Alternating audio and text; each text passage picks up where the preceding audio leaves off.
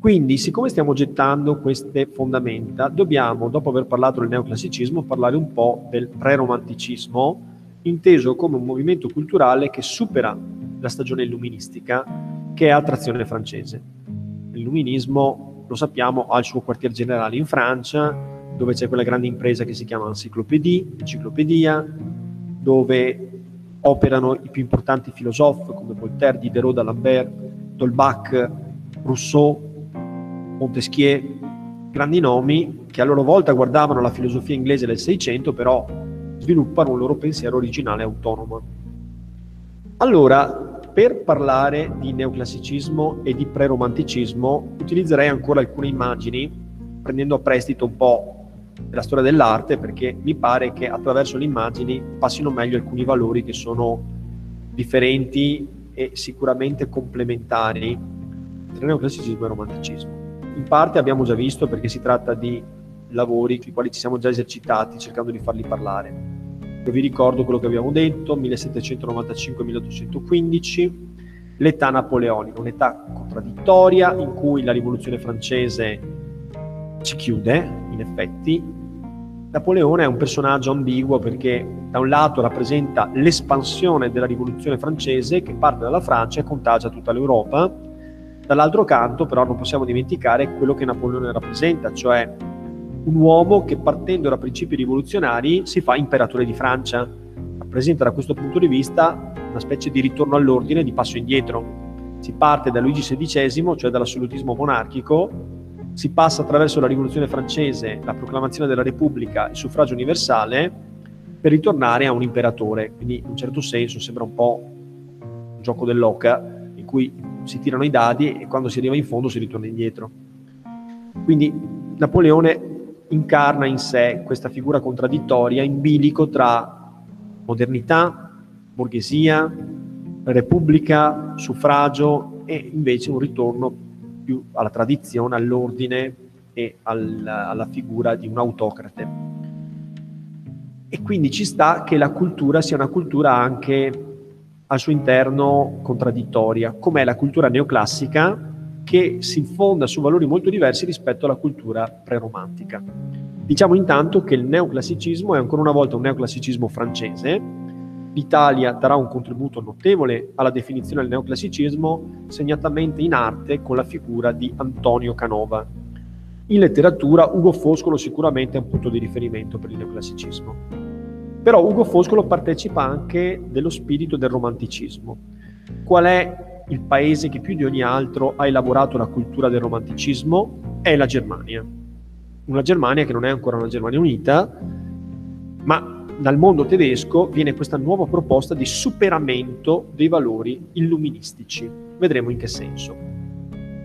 Intanto ricordiamo con questa galleria di immagini che cos'è il neoclassicismo? È un guardare al passato, all'antichità, in particolare all'antichità greca, quindi mentre l'umanesimo e il rinascimento guardavano l'antichità latina, particolarmente il neoclassicismo guarda di più all'antichità greca. Vi ricordo che i valori del neoclassicismo sono quelli che abbiamo più volte definito di simmetria, armonia, pulizia, luminosità, eh, eleganza, pose manierate, eccetera, però contemporaneamente c'è una visione da parte del, degli autori del neoclassicismo dell'arte come strumento catartico, cioè l'arte ha la funzione di nobilitare, di innalzare, di portarti lontano in una specie di altrove in cui il mondo non è volgare e mediocre com'è, ma in un mondo perfe- di, di, di compiuta perfezione. Un po' la visione platonica per cui esiste il mondo che è una copia sbiadita e imperfetta di una realtà che è il mondo delle idee, in cui le cose compiutamente sono. Quindi il neoclassicismo esibisce delle forme private della loro dimensione realistica e concepite come pure idee che si manifestano. Quindi c'è una visione rasserenante dell'arte nel neoclassicismo che dovrebbe portarci lontani dalla miseria della quotidianità e condurci in volo in un mondo alternativo dove le cose sono migliori. Questa statua dell'Apollo del Belvedere che fu trovata a Roma è sicuramente, oggi conservata ai Musei Vaticani, è sicuramente un esempio perfetto dei valori del neoclassicismo, cioè delle statue che vengono scoperte, vi ricordo anche gli scavi di Ercolano e Pompei, ne abbiamo già parlato, però riepilogo perché sono passate molte lezioni. Le scoperte della pittura antica, di cui rimangono pochissimi esemplari, Pompei e Ercolano sicuramente ne hanno conservati alcuni di fantastici, finiscono per influenzare, sono una nuova lezione che proviene dal mondo antico, si scopre qualcosa di nuovo che non si sapeva e si ha questa visione del mondo antico come un mondo di perfezione perduta. Il neoclassicismo quindi è anche in sé struggente perché ci si protende verso questi abissi di lontananza rappresentati appunto da questi valori di perfezione assoluta che sembrano quasi inconcepibili in un mondo che vi ricordo nel Settecento si va industrializzando.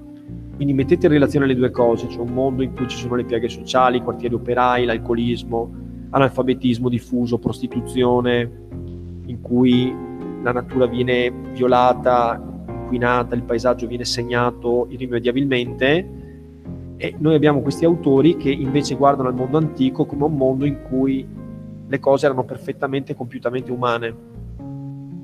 Quindi il neoclassicismo ha questo senso di struggimento malinconico, di protendersi verso un abisso che non potrà mai essere colmato.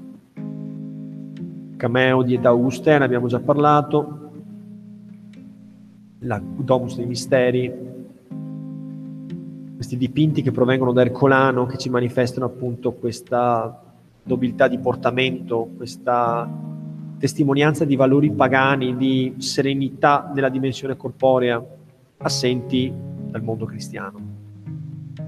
Riassumiamo dunque quanto abbiamo già detto in passato, nitore inteso come luminosità, pulizia, eh, levigatezza delle superfici, assenza di zone in cui si annidi l'ombra, l'incavo, la ruvidezza, c'è qualcosa di perfetto che rinvia a un mondo che non esiste, oppure che esiste forse al di là della nostra esperienza in qualche altro luogo.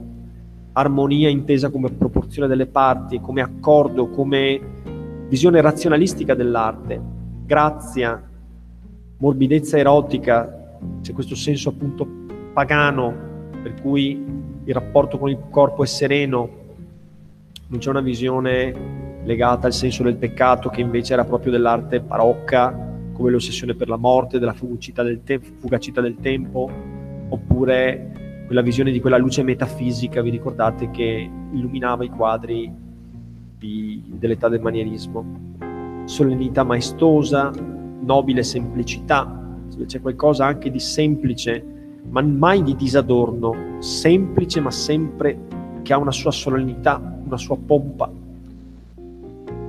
E l'arte appunto come dominio delle passioni, l'arte è come una suprema forma di controllo sul mondo emotivo. Quindi si potrebbe dire che il neoclassicismo è ferocemente collegato con l'illuminismo. Il neoclassicismo incarna i valori illuministici in questo senso, nel senso che concepisce l'arte come lo strumento principe del dominio razionale su quelli che sono gli istinti invece emotivi, primordiali, irrazionalistici della nostra vita. Trasfigurare il contingente in forma di pura bellezza significa appunto questo, cioè che il mondo non ci soddisfa mai. E per quanto possa essere bello un paesaggio, l'idea di un paesaggio può essere superiore rispetto alla realtà. Allora, questo mi pare che sia abbastanza chiaro. Ecco, quindi i modelli li abbiamo visti, le realizzazioni del Settecento Jacques-Louis David da questo punto di vista è il grande pittore del neoclassicismo francese, significativamente anche il cantore della rivoluzione francese e anche dell'età napoleonica. Alcune di queste immagini sono veramente emblematiche. Qui vediamo il giuramento degli Oriazzi e dei Curiazzi che in sostanza racconta una storia che apparentemente è antica, ma in effetti è allegoria del presente, perché parla della rivoluzione francese e del giuramento di portare a termine questa grande lotta di liberazione dei popoli.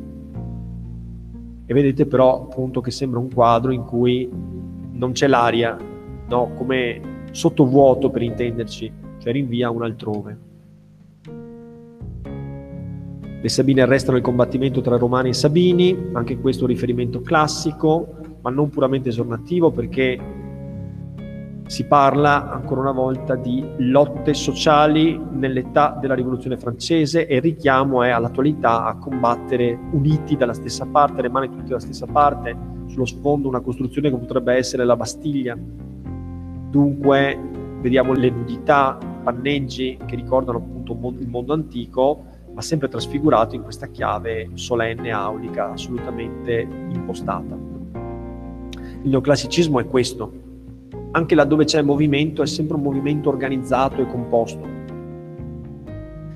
Questo è il primo console che varca le arpi, sempre di Jacques-Louis David, rappresenta Napoleone Bonaparte.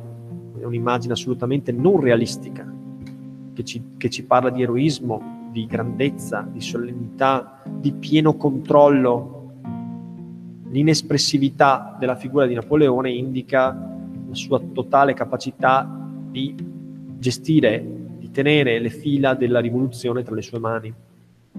Il cavallo imbizzarrito rappresenta la potenza, ma la potenza è sottomessa a un controllo perfetto, ferreo.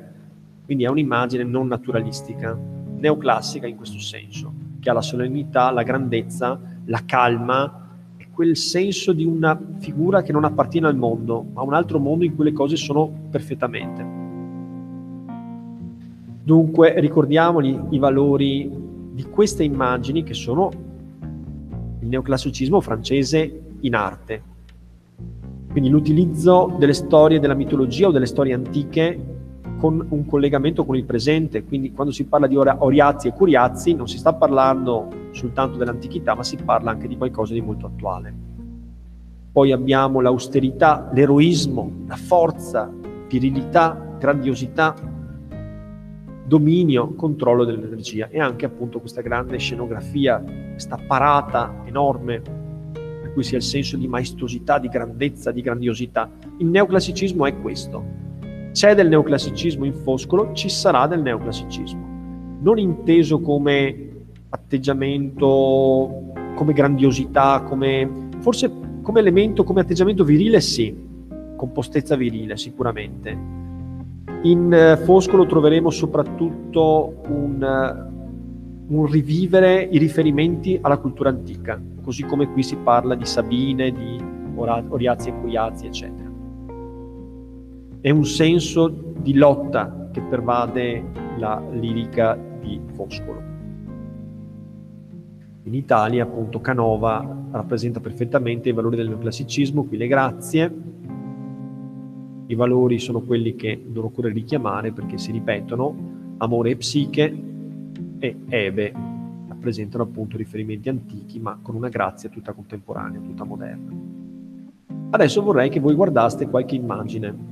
Mi rendo conto che è molto tardi, però credo che guardare questo quadro di Turner, Incendio sul mare, possa indicare dei valori differenti rispetto ai valori che abbiamo visto rappresentati nei dipinti che sono ascrivibili alla cultura del neoclassicismo che ricordo essere contemporanea a quella di questi quadri.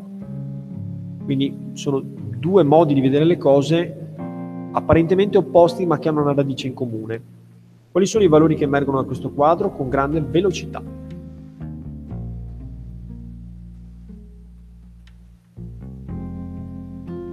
Allora, la realtà non esiste né di qua né di là, perché abbiamo parlato del neoclassicismo, abbiamo detto come sì, si parte da storie, da riferimenti mitologici continuamente trasfigurati e riprodotti sotto forma di concetto.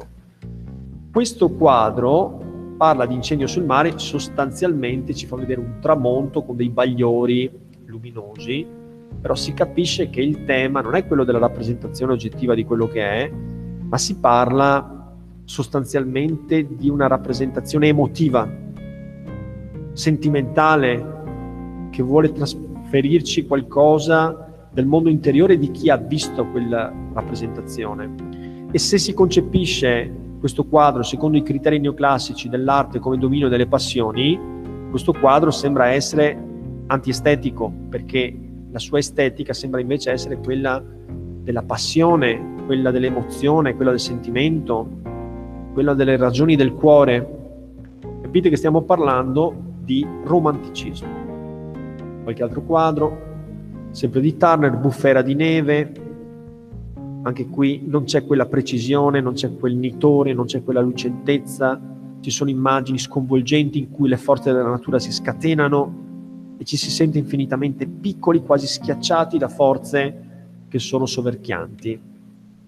Abbiamo la percezione appunto della nostra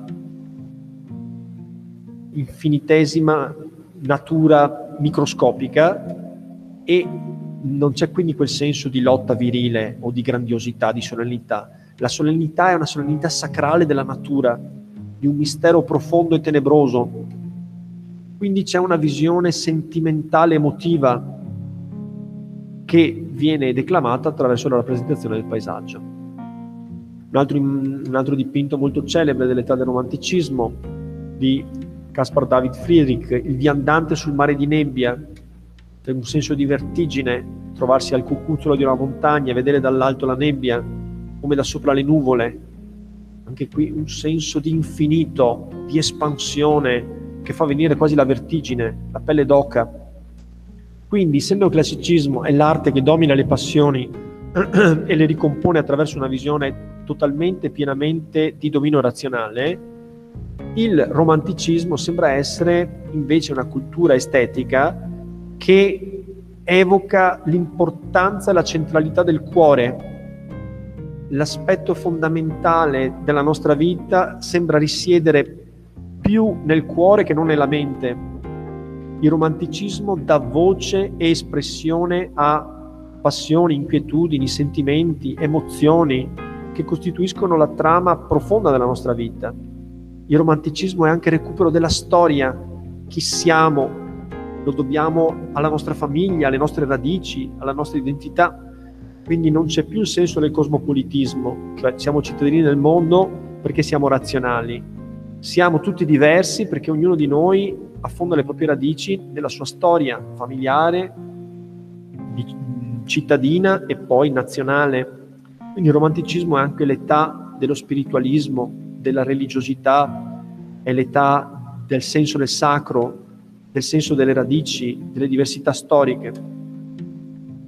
Insomma, capite che il romanticismo sembra essere un moto di ribellione nei confronti dell'illuminismo. L'illuminismo è oggettivizzante, il romanticismo invece sembra sottolineare quegli elementi che sono incomprimibili e propriamente umani. Quello che conta della vita delle persone non è la razionalità, per cui si può dire giustamente che 5 più 5 fa 10 in tutto il mondo, ma è la, la, il valore differenziale di una cultura rispetto ad un'altra e il mondo dell'interiorità e delle emozioni. Il romanticismo è il recupero di questo.